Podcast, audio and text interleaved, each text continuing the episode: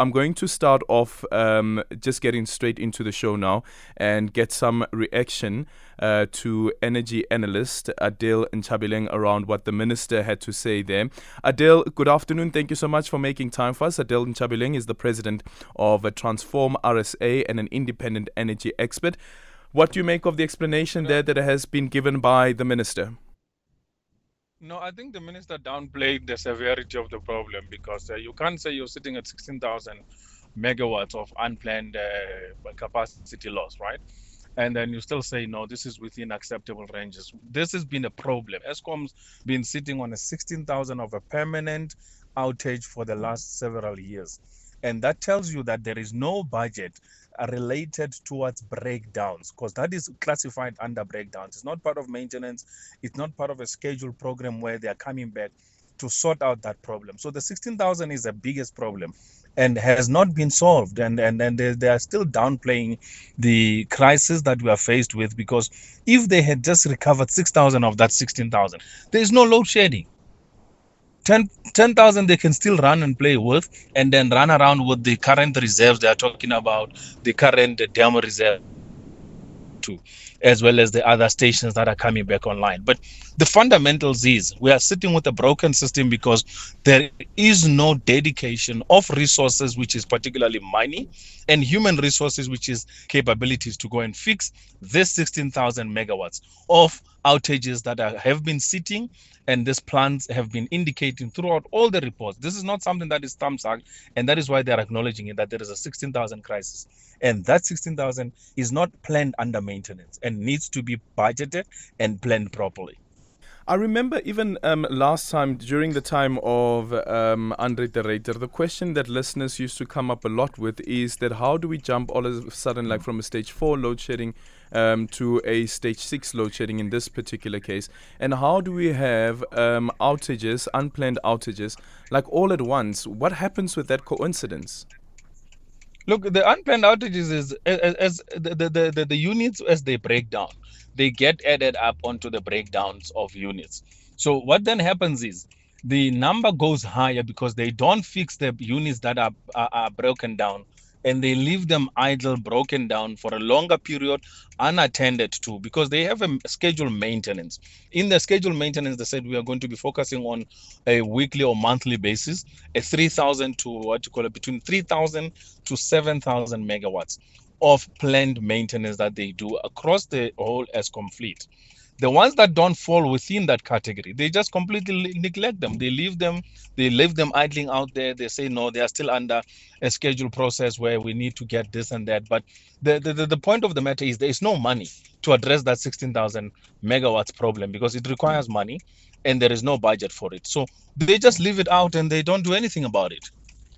Okay, is there any possibility, do you think, um, of us going down to a lower um, stage of load shedding? I know they say uh, until Monday, at least 5 a.m., we will be on stage yeah. six, but then also considering that today is a Friday and we expect that demand will go down.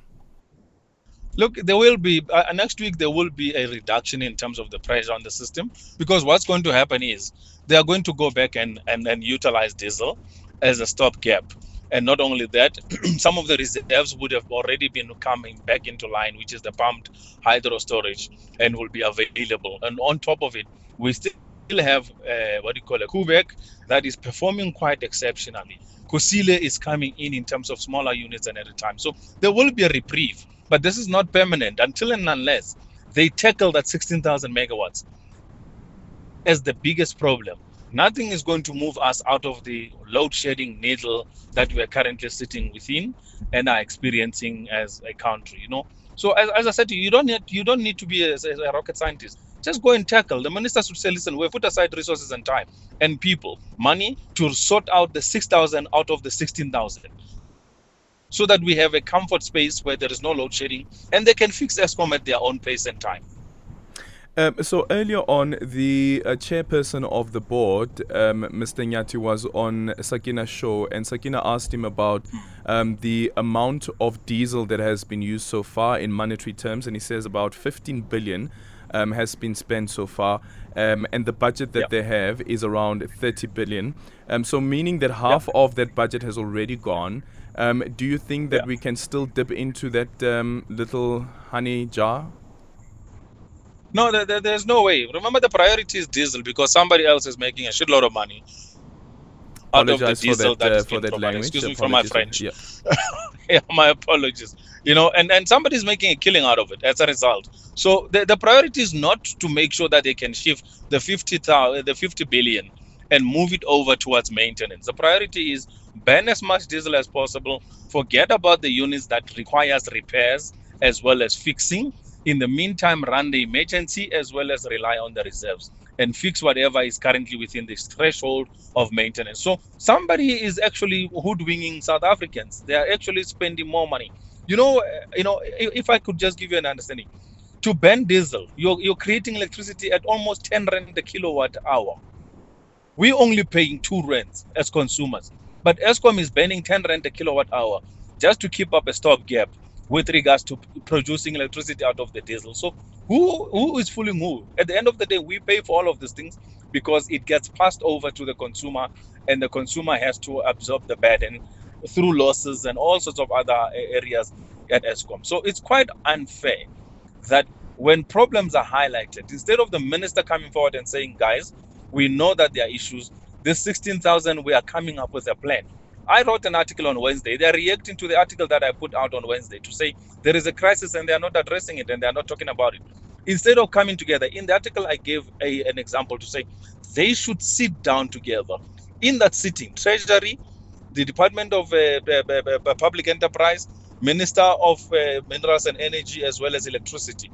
In there, they must agree on a plan as Eskom to say in Eskom we need to give them money, which is capital, which is even if it's 50 billion, take this 50 billion, go sort out the 16,000 megawatts crisis, and then give us results of Hmm. those problems resolved. That's what is needed. So far, there's no such talks. Adil Nchabeleng, thank you so much for your time. The president of Transform RSA and also an independent energy um, expert. As you heard there, the minister said the two priorities replenish the reserves and also accelerate the return of the units that have gone out.